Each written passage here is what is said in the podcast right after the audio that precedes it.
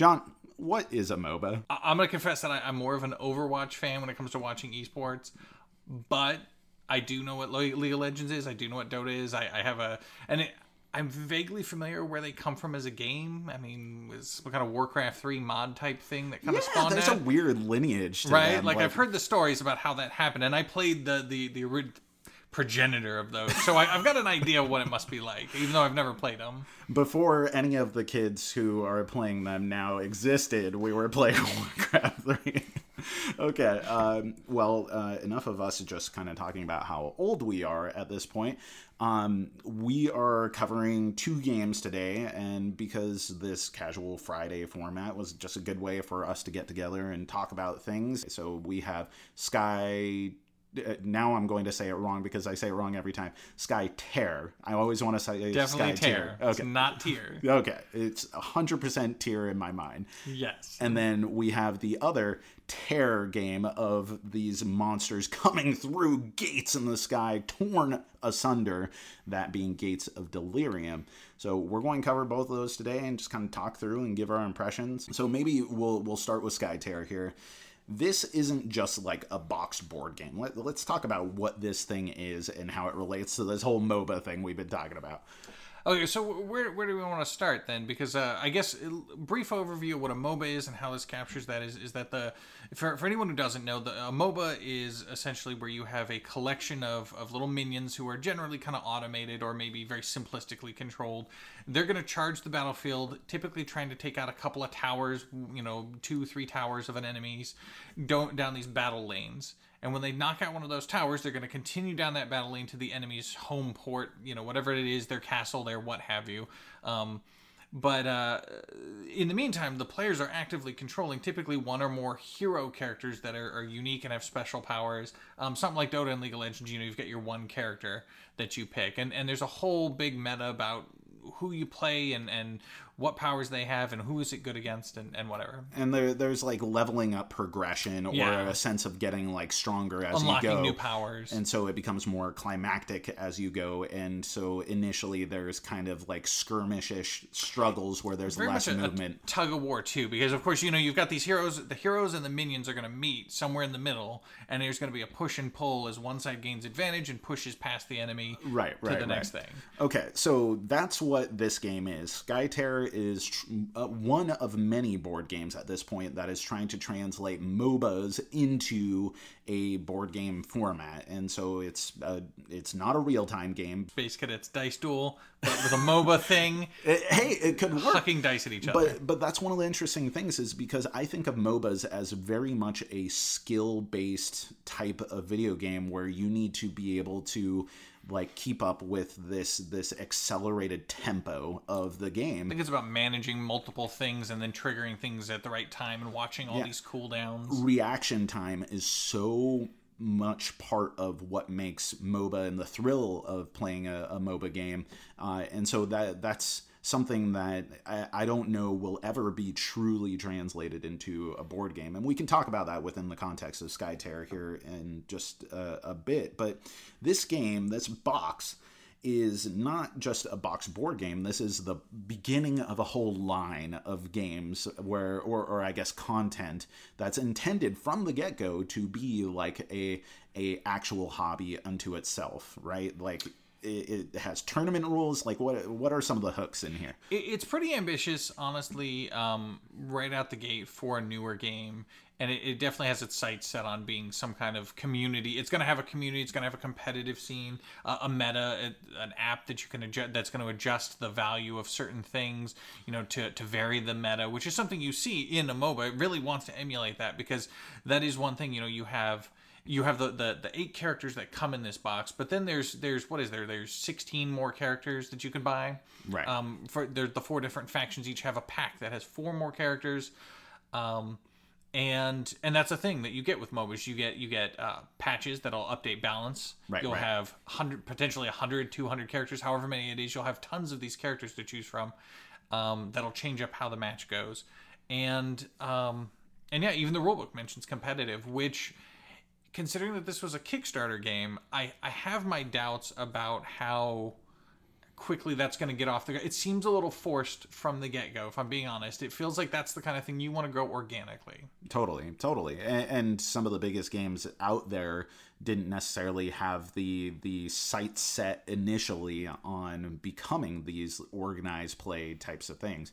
Then again, esports, you look at a new video game coming out, and very much a game comes packaged knowing full well of what it wants it to eventually grow into. So maybe that's one more thing that's reflecting the the digital counterpart of it is the intent. From the get-go we have systems in place that if we can grow this community that this thing could uh, already sustain the, this type of play. But as for the game like you and I have been playing hobby board games for a long time, and that's not necessarily how we approach board games at, at this point in our lives. We both have a, long and storied history with um, competitive LCGs and CCGs and that kind of stuff. But typically when we pick up a game I, I, think most people watching this channel as well are going to pick up a game and go like this is what i'm going to play with my friends occasionally among all the other board games that i own.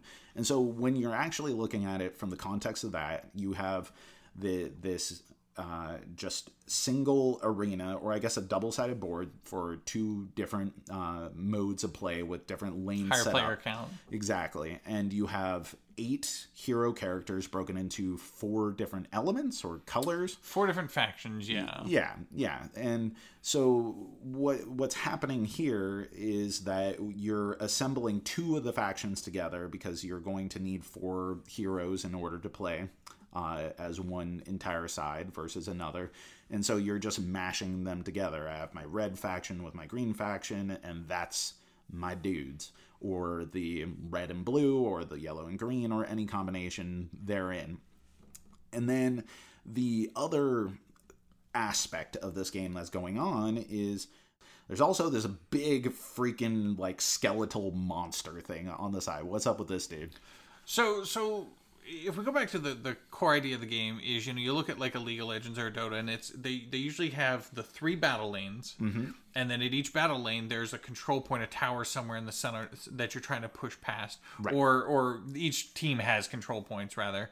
And so so this game does the same thing. It has a left and a right lane each of which has towers each of which you're going to play a tug of war over these control points in the center and the more you push them forward the more you're you're going to smash down the enemy tower getting to that that home goal point, uh, the nexus in this game. So in the center lane, though, instead of instead of repeating that formula, in the center lane to vary it up is is a third lane that you can compete over, but instead that is the sky tear, and I'm not.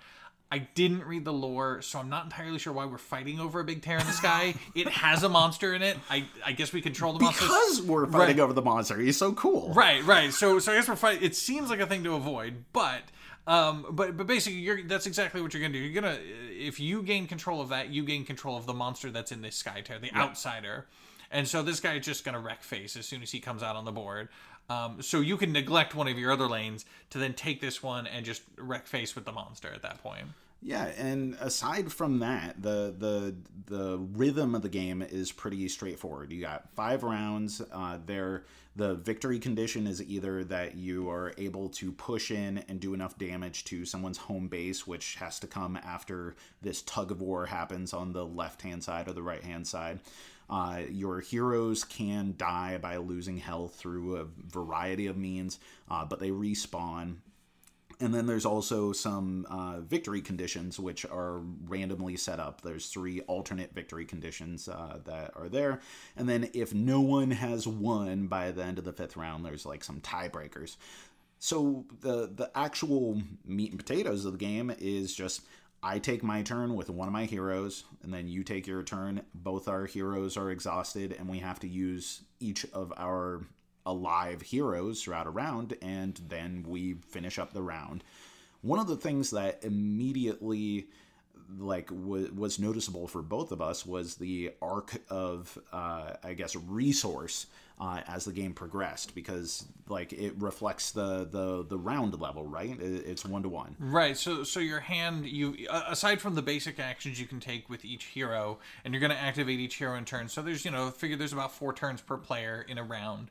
Um, but at any point in the round you could be playing these spells from your hand or these uh, these cards that do um, t- they're they're temporary things typically, and you can play them as reactions or actions. The the mana that you use to spend, or that, that you can spend to use these cards, is based on what round it is. So there there is an escalation, which I gotta say, like this was a small curve, and as far as escalation goes, but I do like when that mechanic's implemented in a game, a gradual you see it with like Magic the Gathering, you know, as you're putting more lands out, you get more spectacular effects. But in a game like that, it's unpredictable. I, I guess, you know, we, we have a broad structure here, and to just hop right into opinions on the game, that was one of the things that I thought was the coolest structurally. But one thing that I continually felt as we were playing it is that a lot of the cards that were in my hand didn't feel particularly useful. There were some that were like, oh man, this is so good. But other cards in my hand, because I had so few resources, I mean, in round two, I, I have two resources to spend, and a card may cost two or more resources to use. I was like, the choice of a good card in my hand at this point is obvious. Uh, and the the abilities uh, didn't really always feel like it, it was tactical or useful. I mean, did you find that at all in the game? So, so I guess my general takeaway on the game was that there there was a lot going on that I did like, but there was also a few things going on that I felt like it was maybe doing too much. Mm-hmm. The card play, I thought, well, you know, you could have a, a game like this, and and you could lump I'm going to go on a tangent briefly and just say that, that this game that's game, what we, this show is for. that, that's our job here. Ninety percent tangent. Um, but but you could call this game a MOBA, but really at its heart, what a MOBA uh, in this format was is it's a skirmish game. It's a small scale skirmish game. It's not right. an epic war game, you know, Axis and Allies, but it's a it's a small like uh, BattleLore kind of game. Yeah. Um, which is great. I like those, and it's always hard to find really good implementations of that. And so the things it did in a, in a skirmish setting were pretty solid. I liked a lot of what it did. But then it tacked on this card mechanic that I felt like you could have an entire skirmish game that had a hand of cards that was a robust game, really focusing on the cards. And this one just kind of had the cards. The cards served other purposes, but they didn't often conflict with the playing of them, if that makes sense. Like Right, right you could play the cards to boost some of the other aspects of what you were doing, and it meant sacrificing things in your hand, but never to a degree where I felt like, well, man, my hand is just empty because I've done all this and now I can't do this. One of the reasons why I wanted to play it with you is because I know that this is a, a type of game that you are really keen on. I mean, you like skirmish games. You're the guy who's like, I want to play Mage Wars. Let's play Mage Wars. And I'm like, I don't really want to play Mage Wars. But, you know, we we've played plenty of aggressive skirmish head-to-head games uh, in the past, and this is one that I wanted to not just have my perspective on, but also yours. So, you know, it, even if it had a little too much going on, you know, what were some of your takeaways of like things that you really enjoyed about it? Let's start the baseline positive. It really did capture the spirit of the things. I was I was respawning characters like it's a video game. I, I felt like there was a cooldown on some of my characters. If they died at a certain time, they were going to come back, and I'm just counting the turns. This is the third MOBA implementation uh, in board games that I've played. I played uh, Battle for Biternia.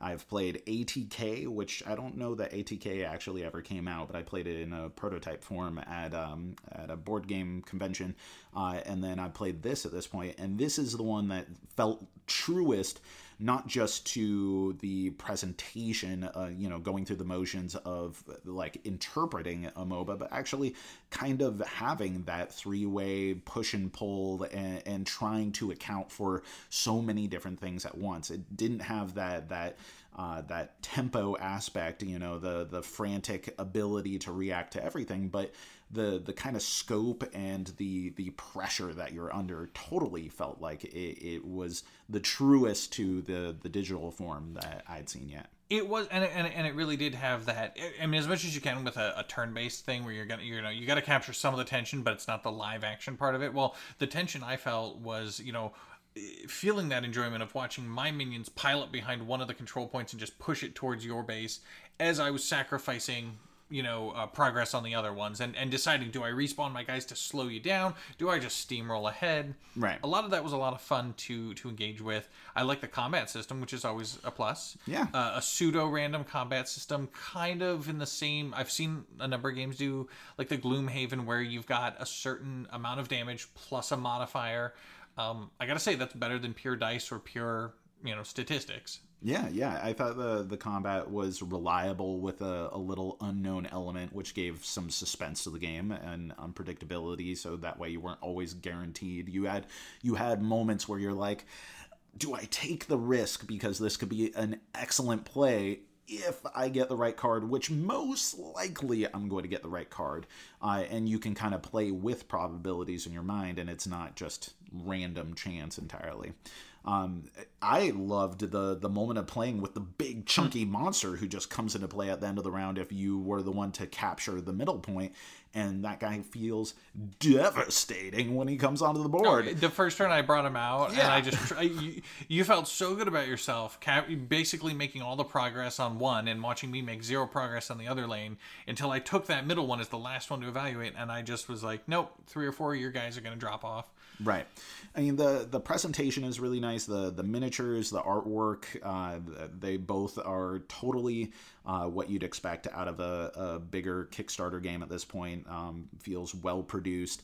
Uh, the the miniature sculpts are really cool. A detail you noticed when we were playing was that the bases have texture. Like I didn't notice that until you pointed it out, and I was like, oh yeah, that's actually really cool. It's not just a flat base. I mean, I'm not the, at that tier of like miniature painting or anything where I'm going to base my own minis where you Right, you right. know, or texture them or anything like that. So for for the guy who is an out of the box miniature user who occasionally paints them just for fun um, and never gets that serious, it's kind of nice to see you know the standard flat base have some have some texture. the the other thing that I thought was really good about the game is the the the fact that you're bringing in these different victory conditions like having that sort of variety and versatility like it gives you different strategic approaches. It gives you kind of like a hail mary to go for if you're kind of losing in the struggle amongst the different um, capture points on the board. Uh, and you know that's that's like board game 101 at this point in 2020 to have uh, variable victory conditions or you know some sort of avenue that gives replay value. So i, I thought that was great Well, and and that bears mentioning that that also lends the the conciseness of the game some some uh, success too. Because if you can't, it's not this endless push and pull. If it's a tie game or anything like that, there's both a round counter where Right. you end, and there's these alternate victory conditions, which very much will keep it fresh. Because the objective may not always be a simple "I'm going to steamroll to this point." It may be uh, I lose entirely if I don't watch this side. what what was your pervasive feelings coming out of the game like did you feel like eh, i really dig this or you know like did something hold you back because i feel like we were both kind of like that was It sounds very pretty positive for what. I think our real reactions might really be. Um, I, yeah, so here's the thing: I liked the gameplay overall. I think even with the complaint about the cards, you know, maybe not being as robust or maybe just being added on or, or not that Right. relevant. I think everything else was was pretty solid about the game, um, and I enjoyed it quite a bit. But I do feel like it could have benefited maybe from some of the strategy I've seen in some of the other bigger companies out there right now where they're seeing that games like, well, you mentioned Mage Wars. If we could just have a brief aside and say, you know, I grew up playing Magic. You know, from 1995 on, I played Magic for like 15 years, and that, that was a hobby in and of itself. totally totally. Hundreds and thousands of dollars and boxes of cards. And then I got into tabletop board gaming as a broader hobby, and now I have 100 games on a shelf or 200 games on a shelf. And this game, if it were to be in my collection, would be one of many games. And and I have that problem with something like like the Mage Wars, which I also got into pretty heavily, is that I just can't in something that requires me to build an army and invest in variety. I can't afford that kind of commitment in my hobbies and I think the market for gamers who can is a lot smaller than the market for gamers who want an experience that they can open a box and just play. I totally agree. I, I think that like if you are someone who is really in love with either League of Legends or Dota or uh, the the Blizzard one that's not coming to mind, uh, Heroes right of the Storm. Heroes of the Storm. There we go. See, you're up on this lingo. You know, you know what's up with your Blizzard games. Um, so if you're way into these and you're looking for a MOBA board game, then this is probably going to be the the best thing that you can get at this point. And the presentation is good. Like it, it it's overall a pretty good game. Uh, to me, I wish that it were less focused on being uh, this this long drawn out experience that you're going to have to invest in you're going to have to dedicate your time completely to and then you're going to have to get all these add-ons like i, I hated that there were hints of added versatility to the game that weren't even in the starter kit like the the big axiom dude the, you know the guy who comes from the the the center who do you plop on the board Yeah, the big outsider guy. Yeah. yeah they they talk about that structurally as whichever one that you have is going to come into play well in the the base game that's the only one that you have same thing with uh, whoever plays uh, second uh, ends up having like some special power that they can activate once per game well you only have one of those in the box but It's modular. It's not printed on the board. Exactly. It's a card, so you you definitely think you can get more of those. Yeah, and I wish that there was more complete versatility out of the box. Like, I don't mind that there's going to be other stuff out there. I don't mind when there's an LCG that's going to have more content that I'm never going to invest in. I just wish that the base game itself had a little bit of variety in each of the modular parts. And I know this is casual Friday, not super hyper analytical Friday, but I mean, just just It can be both. Yeah, right. See, casually analyzing this way, way to the extreme. Um, I, you know, I think if you look at some of the game companies, I, I've fallen in love with Marvel Champions recently, and if you look at that compared to Fantasy Flight's other big co-op LCG Arkham Horror, there's a notable difference in that Arkham Horror demands a certain amount of deck building. Yeah, the core set you can play right out of the box, but after that, once you start investing in it, you have a pool of cards that you want to build on. Right. And that requires investing and understanding and knowing and, and collecting these cards. Uh, same with Magic and Mage Wars. Whereas, Totally. but Magic has such a body, has such an audience, it can afford to be that special. Whereas these other games are competing with it narrower and narrower niches. And so look at what they did with Champions. Every hero out of the box is completely playable. Every pack you buy is completely playable as it is and fairly well balanced. I mean, you could improve it, but the point being, the idea is I can I can go on any given day of the week and I can go. I pick hero A, I mix it with stack B, and I add in the basic cards C. Boom! I've got a deck I can play with. I don't have to to spend an hour planning. Right, this right. game actually demanded that you spend probably as much time planning and drafting the heroes and building their power deck if you had enough heroes to draft and had the power decks to modify Totally. with more than the starter box.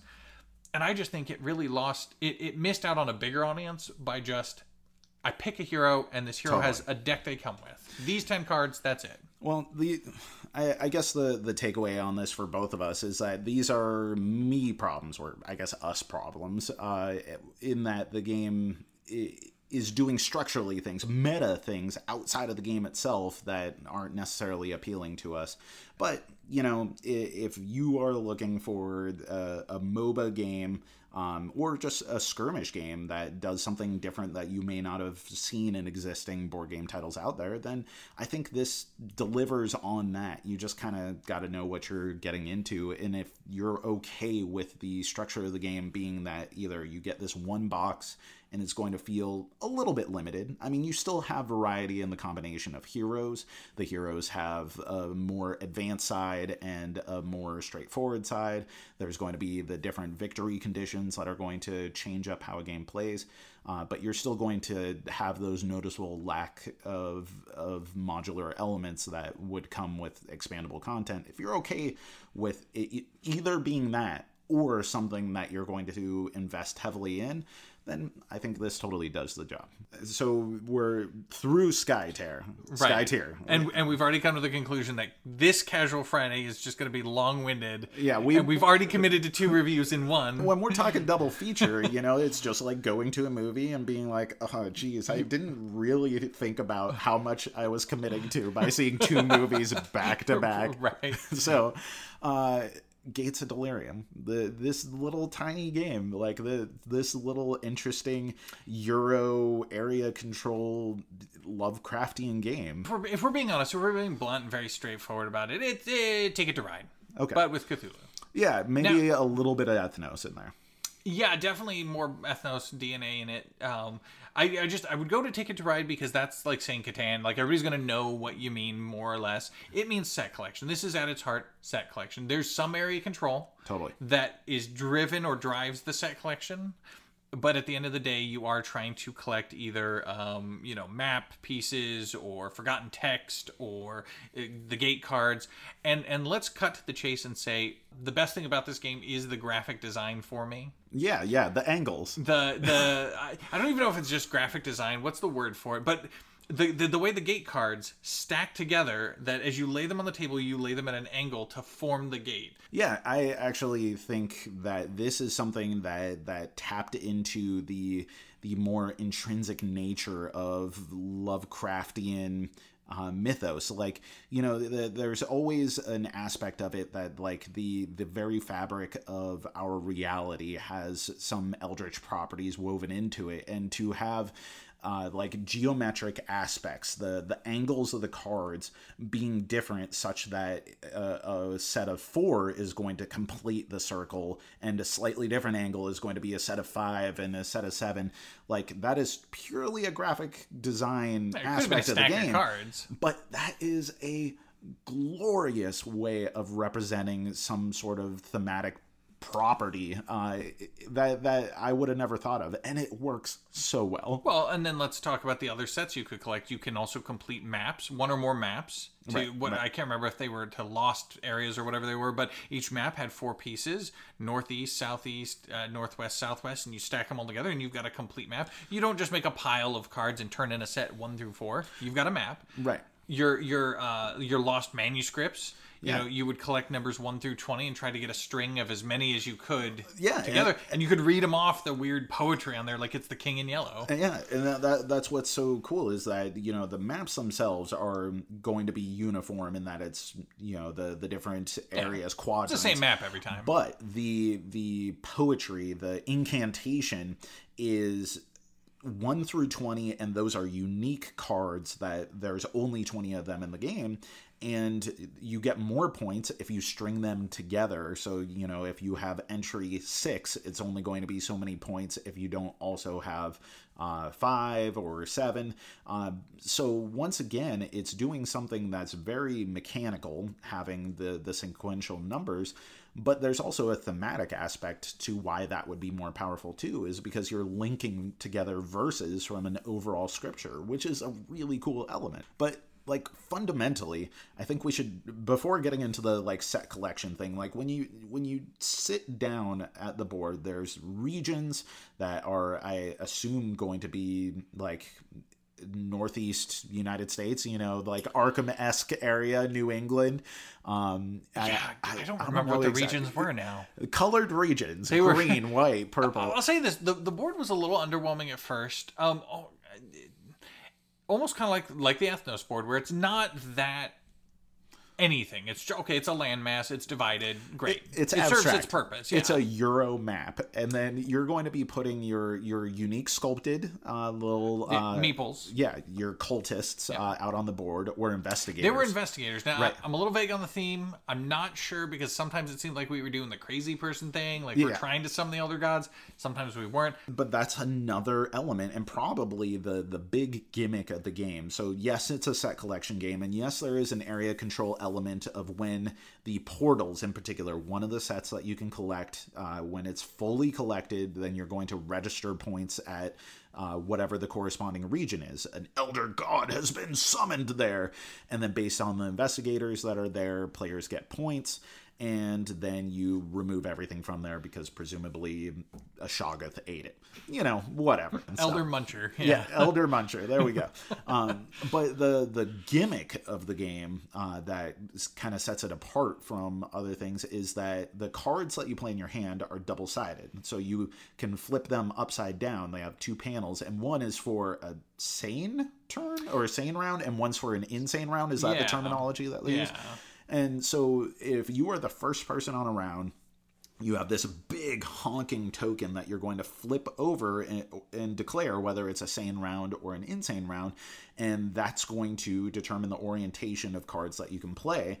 And that's also going to be the type of sets that you're collecting. So on sane rounds, you're putting out investigators, and you're also uh, going to be uh, getting the maps and you're getting the, the little the, collectibles. Yeah, yeah. You're getting your collectibles as well. And, and the runes, the runes, which are like the I don't know what else to do, so I'm just going to get a bunch of these there. I've got no better actions on my turn. That's what I felt like they were. Yeah. Yeah, and then the insane rounds, which is swapping around investigators. Like you can manipulate the board at that point, not just add things to it, and then getting the very ticket to ride. Like I need six blues.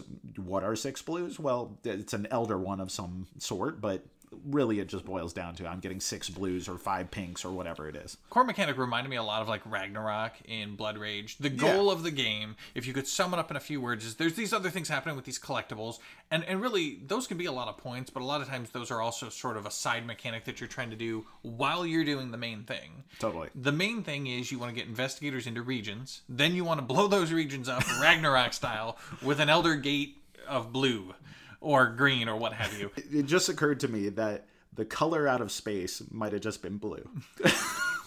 and just so we're clear, that what I'm picturing coming through these gates is the uh, the Langoliers from that old like uh, yes! the terrible CG Langoliers that look like Pac-Man monsters. Those are Elder Munchers. so so so that's the gist of the game: is that you're you're trying to establish presence, area control style, but then you're also trying to blow up that presence uh, by collecting the gates for that. So everybody can you telegraph your moves tremendously. I'm putting investigators here, and I also happen to be collecting the gate that matches that territory. Gosh, right. I guess you should probably put investigators there too. Or snipe those gates for me. And it's very ticket to ride and how it lays out four gates to choose from, or you mm-hmm. can take a, a, one off the top of the deck and you know, so it's it's very much got the classic set collection. Right. You know, but what I think one of the mechanics that, that you mentioned that I really liked was that what I do on my turn is totally driven by what the first player chose this turn to be. Any game where I have the same hand of cards that could be played in three different ways is is going to get my interest a little more than one that doesn't. And so right. the fact that I, I have these cards that maybe some of the effects are better on the insane side, but this is a sane round and I have to do something. Right, right. So do I really want to play this card on a sane round when the insane action is so good?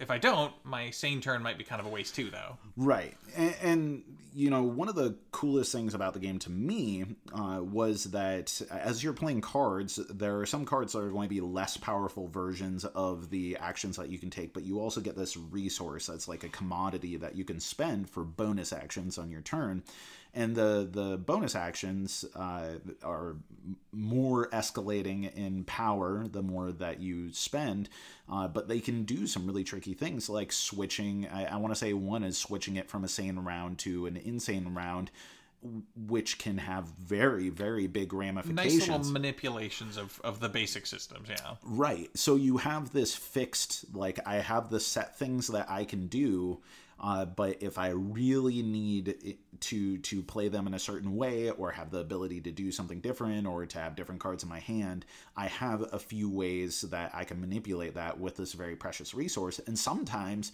you'll want to bank on the flexibility that those resources give you, so you play less powerful cards in order to accrue more of those resources, which I, I thought was just a really elegant I guess set of choices for you to to have to play around with because the game itself is overall pretty straightforward. Like it's not a complex game by any means. It's very approachable.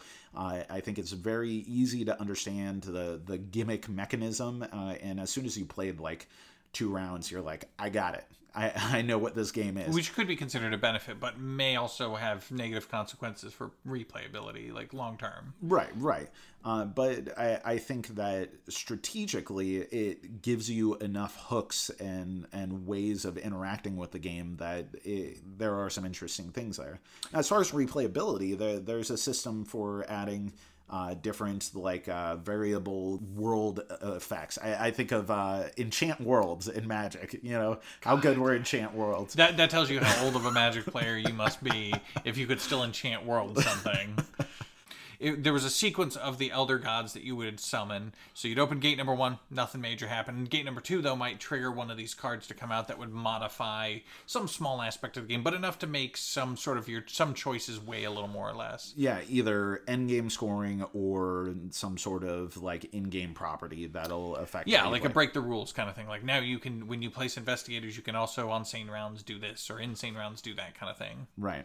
So, what was your takeaway after playing? So, so uh, I may be forcing thematic a little bit too much here and say that I'll take the insane review on this. Um, if sanity is pure mechanical analytic, is this a good game? I'll let you deal with that. I'm just going to take the insane choice and say, you know, from a from an emotional, passionate standpoint, how did I react to the game? I really enjoyed. It did something that that sometimes you really just want a game to do, which is feel good playing with the the toys. And I liked making my little gates. I liked building my stack of cards, and I like you know to to form the po- the dark poetry, and I liked building my maps strategically there were other there were a lot of good things i liked about it but those were things that i walked away from thinking you know if i wanted to own one set collection game i might pick this just because it differentiates itself on some of those things rather well. Right right. I there are a few things i really like about it. One is it felt very out of the box for what lovecraft inspired games are. Like usually they're these big broad adventure games uh, or they're going to be little tiny jokey games. And this is a completely different approach to it, but it doesn't feel like a pasted on theme. Like all the things I just mentioned are are ways in which the these like eerie and you know fun silly lovecraftian things have been integrated into this easy approachable area controlled set collection game uh, in smart ways. Like there, there are things that are like, oh, dude, I am making this portal, and it's the cards going around in a circle, or it's you know I'm gathering the incantation, or all the different runes that I'm collecting, or the insane turn versus sane turns. Like the, there's enough integration between the mechanics and theme that it feels like it's delivering on the Lovecraftian promise of it, which I think is cool. Uh, it feels uh, very counter to a lot of Lovecraftian games out there. Uh, and also, I, I, I think that for the weight of game that it is, this does have a lot of options for things that you can do in your turn. And like I said, that resource that lets you interact with it, like I was kind of surprised by how cool of a game it was. Yeah, I was a little underwhelmed at first by just the presentation. The very it's a fairly small presence on the table. The board is kind of bland. You know, I mean, as compared to like it really was just a functional map in a lot of ways. And so yeah, I was abs- and it's it's a score track and a map, and so I was kind of like, well, eh, what am I getting into here? But it gave you a lot more choices than just a couple of cards in your hand would have otherwise given you. Right, right. You know, it kind of multiplied the number of choices you have. So I, I think it gave you more for a lighter middleweight game that it is. Yeah, uh, the the only things that I have to say that are bad about it is I think that there is going to be some limited replay value, like you talked about earlier. I mean, if it's a game that you break out every couple of months, or you know, even once a month or something, like it's a cool little game. Or you know, if you're looking for something that you can you know knock out in 45 minutes, um, it, it is something that is totally fine for that, but you're not going to get a huge amount of variety. This isn't Cthulhu Wars. It, uh, it's one I wouldn't break out all the time because it's not going to be rich and varied every single time. But it's simple enough that I think you could afford to break it out less often and still fully understand it every time you break it out. The other thing is squared cornered cards. Like it is inexcusable and I will not tolerate it uh, in in like future productions here. Like this is where I am drawing the line like this game has to be the last square cornered card hobby game. Uh, this was so surprising to find a game that didn't round its corners, which you know, uh, of course, the reason why you round corners is because they they don't catch on things and it doesn't mush up.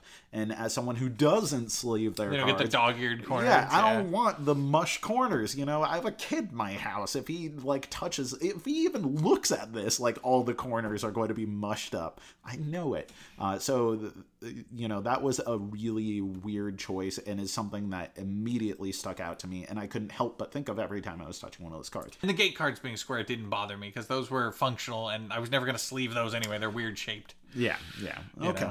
Cool. Well, that's uh, two games down and uh, a very long winded conversation because we love talking about board games. So, if you want to see more of this and you want to have uh, John and I talk about games, if there's topics that you want us to cover, uh, if you want to see more reviews or more top 10 lists or anything like that, then just let us know in the comments below. Uh, if you want this longer format or if you want shorter, more concise stuff, we'll take it into consideration. Could we be snappier and, and faster? Probably. If you held our feet to the coals? yeah, exactly. All right. Well, for now, thanks for coming on to the show, John. Thanks for having me. Yeah, we are not concise and now we're stuck with this because we in the You intro said- Uh, I think we need to mention that. edit it around it. Yeah. Yeah.